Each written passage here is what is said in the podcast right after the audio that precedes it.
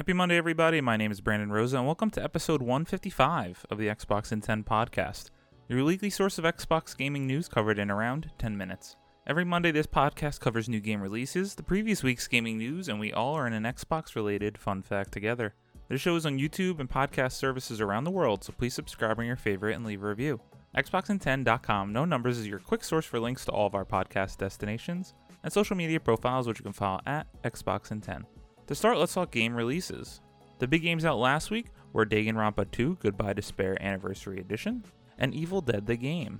The games coming out this week include Umurangi Generation Special Edition, Behind Closed Doors Developer's Tale, Divination, Vampire the Masquerade Swan Song, Deadcraft, They Always Run, Eternal Threads, and Dolmen.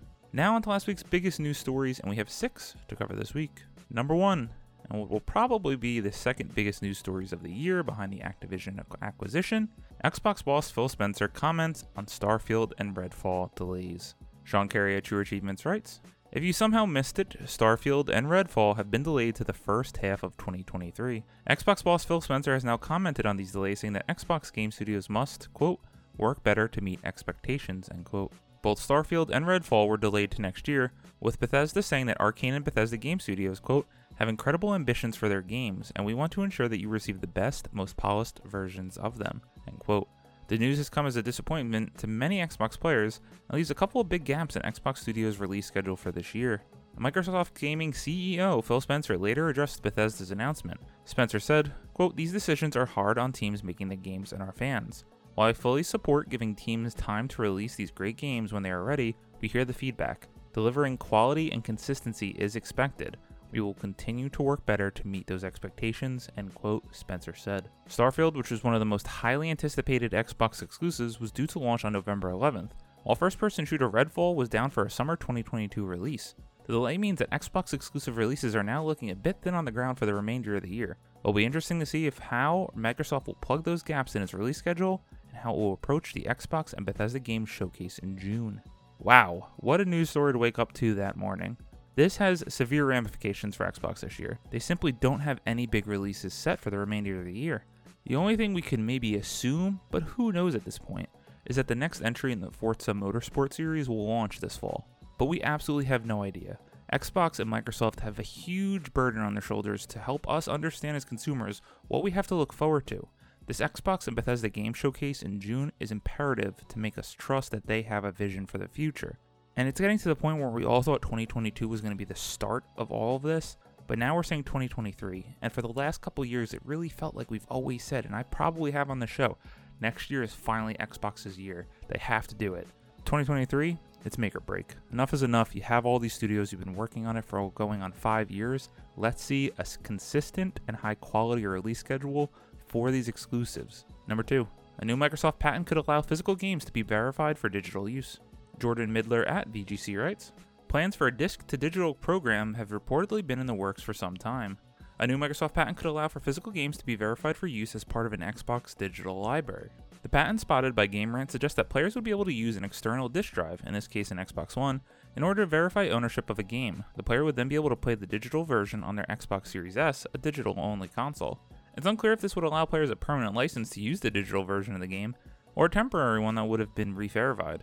The latter is more likely as if players were able to verify a game once and receive an indefinite digital license. Nothing could stop players from buying a physical game, verifying it, and then returning it. Commenting on the story, veteran tech journalist Brad Sams tweeted, Quote, back in 2018, I wrote about a disc to digital for converting your Xbox physical games, digital entitlements. Looks like Microsoft got the patent for it recently, end quote. Sams then referred to a November 2018 story which first cited the alleged disc to digital program. According to the report, this was an internal strategy at Microsoft that would allow players to turn physical games into digital downloads. This is a really interesting story. We don't usually talk about patents that often on the show as there's just so many that never see the light of day, but I thought this was really interesting. I would actually take this as great news.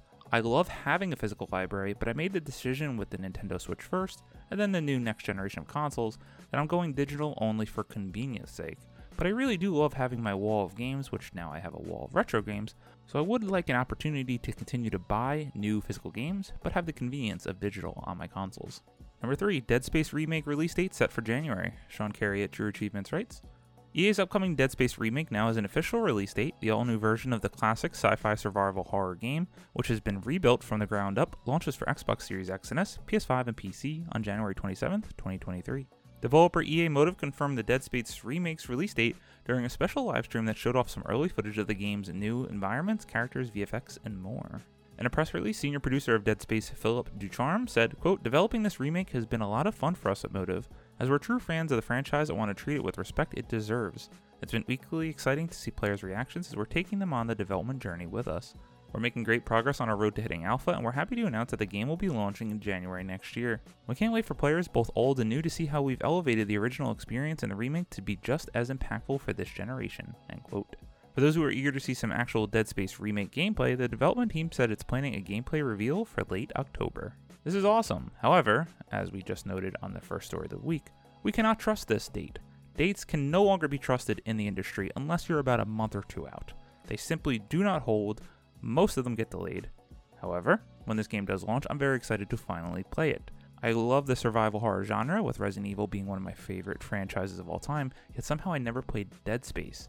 Can't wait to see how good this looks on my Series X. Number 4, Gotham Knights will no longer be released on PS4 and Xbox One. Jordan Middler at VGC writes Coinciding with the release of new gameplay footage on Tuesday, Warner Brothers Games issued the following statement Quote, Gotham Knights is scheduled to launch worldwide on October 25, 2022. Please note to provide players with the best possible gameplay experience, the game will release on PS5, Series X and S, and PC and will not be available for PlayStation 4 or Xbox One consoles. End quote. Gotham Knights is being developed by WB Games Montreal and led by creative director Patrick Redding, who previously directed Splinter Cell titles Conviction and Blacklist. It was initially planned for a release last year before being delayed to provide, quote, more time to deliver the best possible experience for players, end quote. This is pretty wild. I love the fact that they're removing the old generation of consoles, do not repeat Cyberpunk that never should have launched for last gen. But how are you expecting to release this game last year and now you're pulling the old consoles off now? Crazy story, but I think it's a good move. It'll clearly pay off for them, and let's see if this is going to be a really good Batman game because WB Montreal has not released a game since Batman Arkham Origins all the way back in 2013. It's been a long time. Number 5. Xbox Cloud Gaming Streaming Stick and TV app coming soon. Report. Sean Carey at True Achievements writes Microsoft is reportedly gearing up to bring Xbox Game Pass to TVs via a new Xbox Cloud Gaming streaming device and a Samsung TV app. A new report from VentureBeat's Jeff Grubb claims Microsoft plans to release an Xbox Cloud streaming device similar to an Amazon Fire Stick, quote, in the next 12 months, end quote. This new device will supposedly give users access to movie and TV services in addition to the library of games through Xbox Game Pass Ultimate. Grubb's report also claims that Microsoft is working closely with Samsung to develop an Xbox app for Samsung TVs, which should also, quote, debut within the next 12 months, end quote. Back in June last year, Microsoft officially announced it was building its own streaming devices for Xbox Cloud Gaming to reach gamers on any TV or monitor without the need for a console at all. So this news shouldn't come as too much of a surprise. At the time, Microsoft also confirmed it was working with global TV manufacturers to embed the Xbox experience into internet connected televisions with no extra hardware required except the controller. This is cool. We obviously reported on this news story way back when when they first made that announcement, but it seems like if we're getting more rumors that this is ramping up to come out soon. Maybe we'll see it at the showcase next month, but hopefully not. Let that focus just on games and do a nice rollout of this because once this is out, it's going to be everywhere. On every TV and every store, you'll see that little Xbox app for all the smart TVs. number 6, 505 Games announces a showcase for next week. Ryan Dinsdale at IGN writes Control and Assetto Corsa publisher 505 Games has announced that its first ever digital showcase will take place next week on Tuesday, May 17th. The Spring 2022 showcase will start at 9 a.m. Eastern on the publisher's YouTube channel and promises updates on previously announced titles in addition to a surprise or two along the way. 505 Games didn't give any inclination as to how long the showcase would be or what it would reveal. We're hoping that it could include an update on the Control multiplayer spin off that's already in the works. The publisher also had a sequel to Bloodstained Ritual of the Night in development that was announced briefly in May last year and is therefore still due for an official reveal. We also know that 505 Games is publishing a dark fantasy RPG for Metroid Dread developer Mercury Steam, but this was only announced in December so it may not be in any state to show yet. Two of 505's bigger projects that have just launched recently the PC version of Death Stranding Director's Cut was released in March, and Eiyuden Chronicle Rising launched earlier this week on May 10. I'm just a huge fan of gaming showcases. I love all the announcements. Give me whatever you got.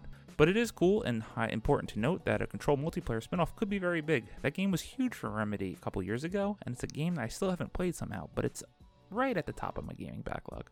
As always, we end our show with a fun fact about Xbox, and let's do a little history lesson on Bethesda Game Studios releases in their history, and let's note the years on these.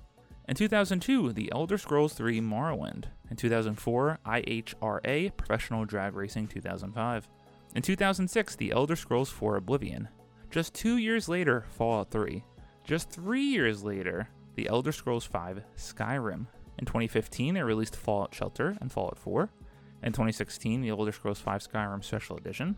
In 2017, The Elder Scrolls V Skyrim VR and Fallout 4 VR.